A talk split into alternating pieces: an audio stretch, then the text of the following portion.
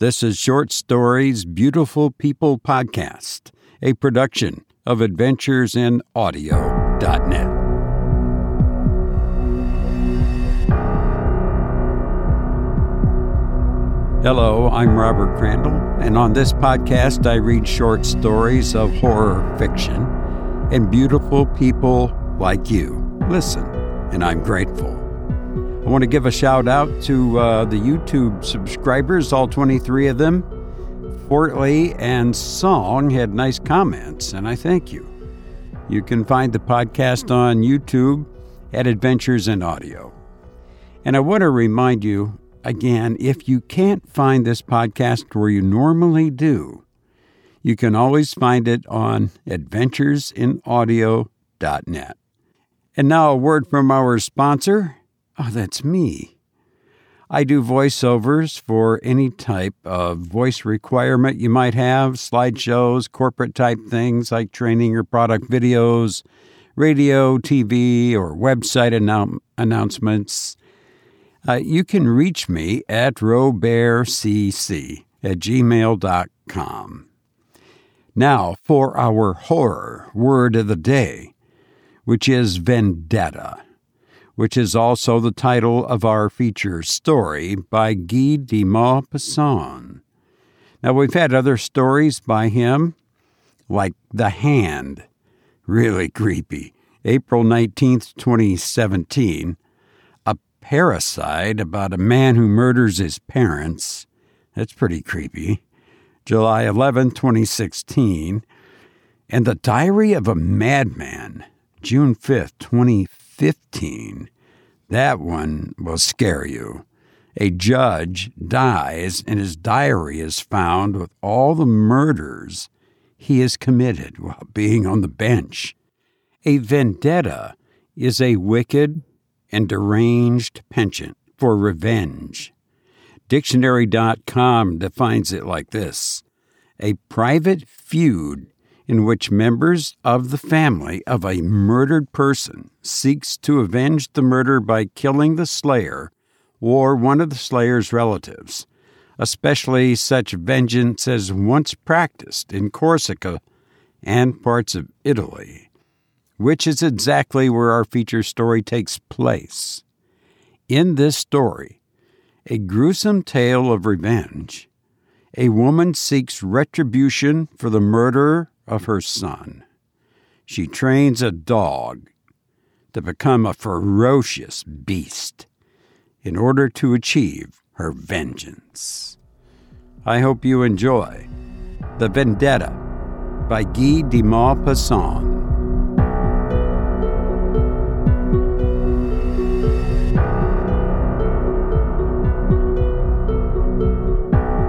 Paolo Saverini's widow lived alone with her son in a poor little house on the ramparts of Bonifacio.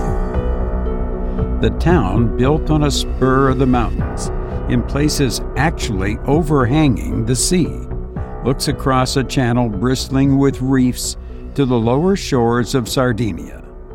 At its foot, on the other side and almost completely surrounding it, is the channel that serves as its harbor cut in the cliff like a gigantic corridor. Through a long circuit between the steep walls, the channel brings to the very foot of the first houses the little Italian or Sardinian fishing boats, and every fortnight the old steamboat that runs to and from Ajaccio. Upon the white mountain, the group of houses form a whiter patch still, they look like the nest of wild birds perched so upon the rock, dominating that terrible channel through which hardly a ship risks a passage. The unresting wind harasses the sea and eats away the bare shore. Clad with a sparse covering of grass, it rushes into the ravine and ravages its two sides the trailing wisp of white foam round the black points of countless rocks that everywhere pierce the waves, looks like rags of canvas floating and heaving on the surface of the water. The widow Saverini's house, held for dear life to the very edge of the cliff, its three windows looked out over this wild and desolate scene. She lived there alone with her son Antoine and their bitch, Semillante, a large, thin animal with long, shaggy hair of the sheepdog breed. The young man used her for hunting. One evening after a quarrel, Antoine Saverini was treacherously slain by a knife thrust from Nicholas Ravolati, who got away to Sardinia the same night. When his old mother received his body, carried home by bystanders, she did not weep, but for a long time stayed motionless, looking at it, then stretching out her wrinkled hand over the body. She swore vendetta against him. She would have no one stay with her, and shut herself up with the body together with the howling dog. The animal howled continuously, standing at the foot of the bed, her head thrust towards her master, her tail held tightly between her legs. She did not stir, nor did the mother, who crouched over the body with her eyes fixed steadily upon it, and wept great, silent tears. The young man lying on his back, clad in his thick serge coat, with a hole torn across the front, looked as though he slept, but everywhere there was blood. On the shirt, torn off for the first hasty dressing, on his waistcoat, on his breeches, on his face, on his hands. Clots of blood had congealed in his beard and in his hair. The old mother began to speak to him. At the sound of her voice, the dog was silent. There, there, you shall be avenged, my little one, my boy, my poor child. Sleep, sleep, you shall be avenged. Do you hear? Your mother swears it, and your mother always keeps her word. You know she does. Slowly, she bent over him, pressing her cold lips on the dead lips. Then Semillante began to howl once more. She uttered long cries, monotonous, heartrending, horrible cries. They remained there, the pair of them, the woman and the dog, till morning. Antoine Saverini was buried the next day, and before long there was no more talk of him in Bonifacio. He had left neither brothers nor close cousins. No man was there to carry on the vendetta. Only his mother, an old woman, brooded over it. On the other side of the channel, she watched from morning till night a white speck on the coast. It was a little Sardinian village, Longosardo, where Corsican bandits fled for refuge when too hard pressed. They formed almost the entire population of this hamlet, facing the shores of their own country, and there they awaited a suitable moment to come home, to return to the maquis of Corsica. She knew that Nicholas Ravolati had taken refuge in this very village. All alone, all day long, Sitting by the window, she looked over there and pondered revenge. How could she do it without another's help? So feeble as she was, so near to death. But she had promised, she had sworn upon the body. She could not forget, she could not wait. What was she to do? She could no longer sleep at night. She had no more sleep, no more peace, Obstinately she searched for a way. The dog slumbered at her feet, and sometimes raising her head, howled into the empty spaces. Since her master had gone, she often howled thus, as though she were calling him, as though her animal soul, inconsolable, had retained an ineffaceable memory of him. One night, as Semillante was beginning to moan again, the mother had a sudden idea. an idea quite natural to a vindictive and ferocious savage. She meditated on it till morning. Then, rising at the approach of day, she went to church.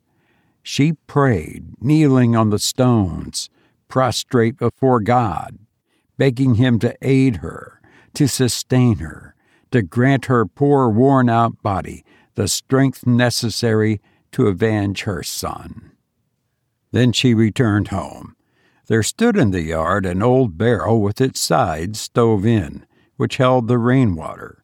She overturned it, emptied it, and fixed it to the ground with stakes and stones. Then she chained up Semillante in this kennel and went into the house. Next, she began to walk up and down her room, taking no rest, her eyes still turned to the coast of Sardinia. He was there, the murderer. All day long and all night long the dog howled. In the morning the old woman took her some water in a bowl, but nothing else. No soup, no bread. Another day went by. Semillante, exhausted, was asleep. Next day her eyes were shining, her hair on end, and she tugged desperately at the chain. Again the old woman gave her nothing to eat. The animal, mad with hunger, barked hoarsely. Another night went by. When day broke, Mother Saverini went to her neighbor to ask him to give her two trusses of straw.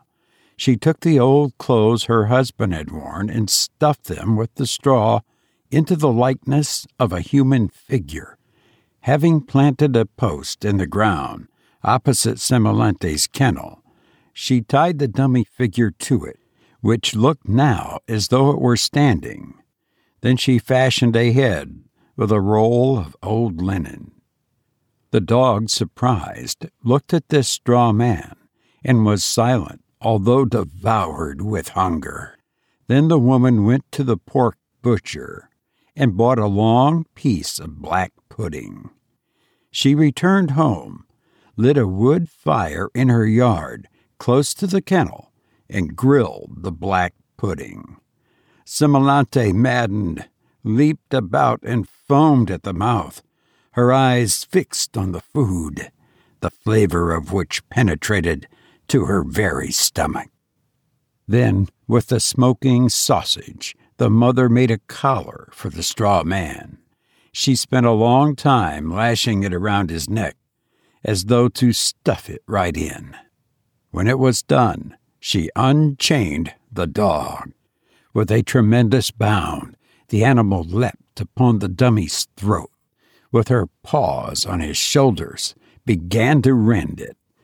She fell back with a piece of the prey in her mouth, then dashed at it again, sank her teeth into the cords, tore away a few fragments of food fell back again and leapt once more ravenous.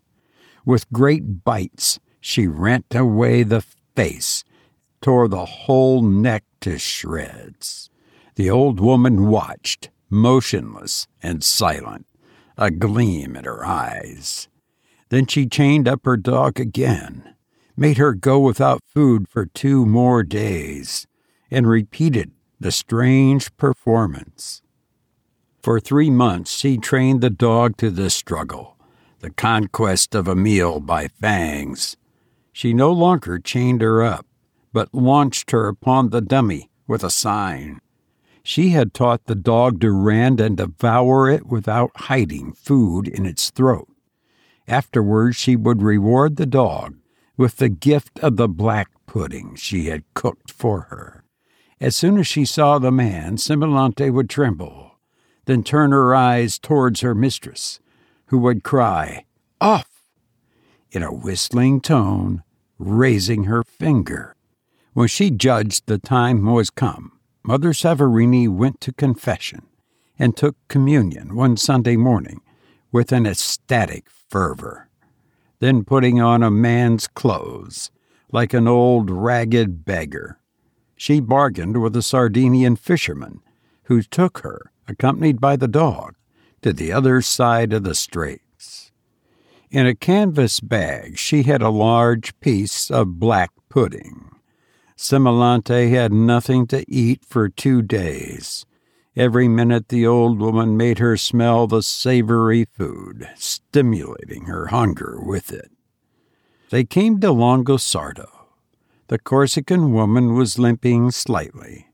She went to the baker's and inquired for Nicholas Ravolati's house. He had resumed his old occupation, that of a joiner. He was working alone at the back of his shop.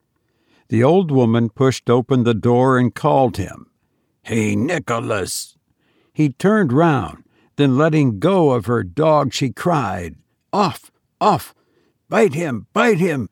The maddened beast dashed forward and seized his throat. The man put out his arms, clasped the dog, and rolled upon the ground. For a few minutes he writhed, beating the ground with his feet. Then he remained motionless while Semillante nuzzled at his throat and tore it out in ribbons.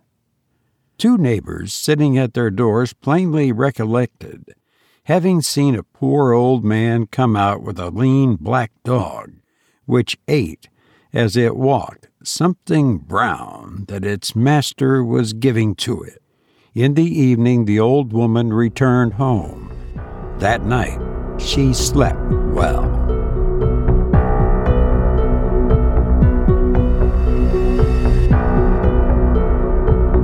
You've been listening to The Vendetta by Guy de Maupassant, who once said, There is only one good thing in life, and that is love. If you enjoyed this story, be sure to check out others, now over 120 to choose from. And don't forget to tell a friend. I've enjoyed being with you, now I must go. But I hope to be with you again soon. Please take care, and thank you for listening to me.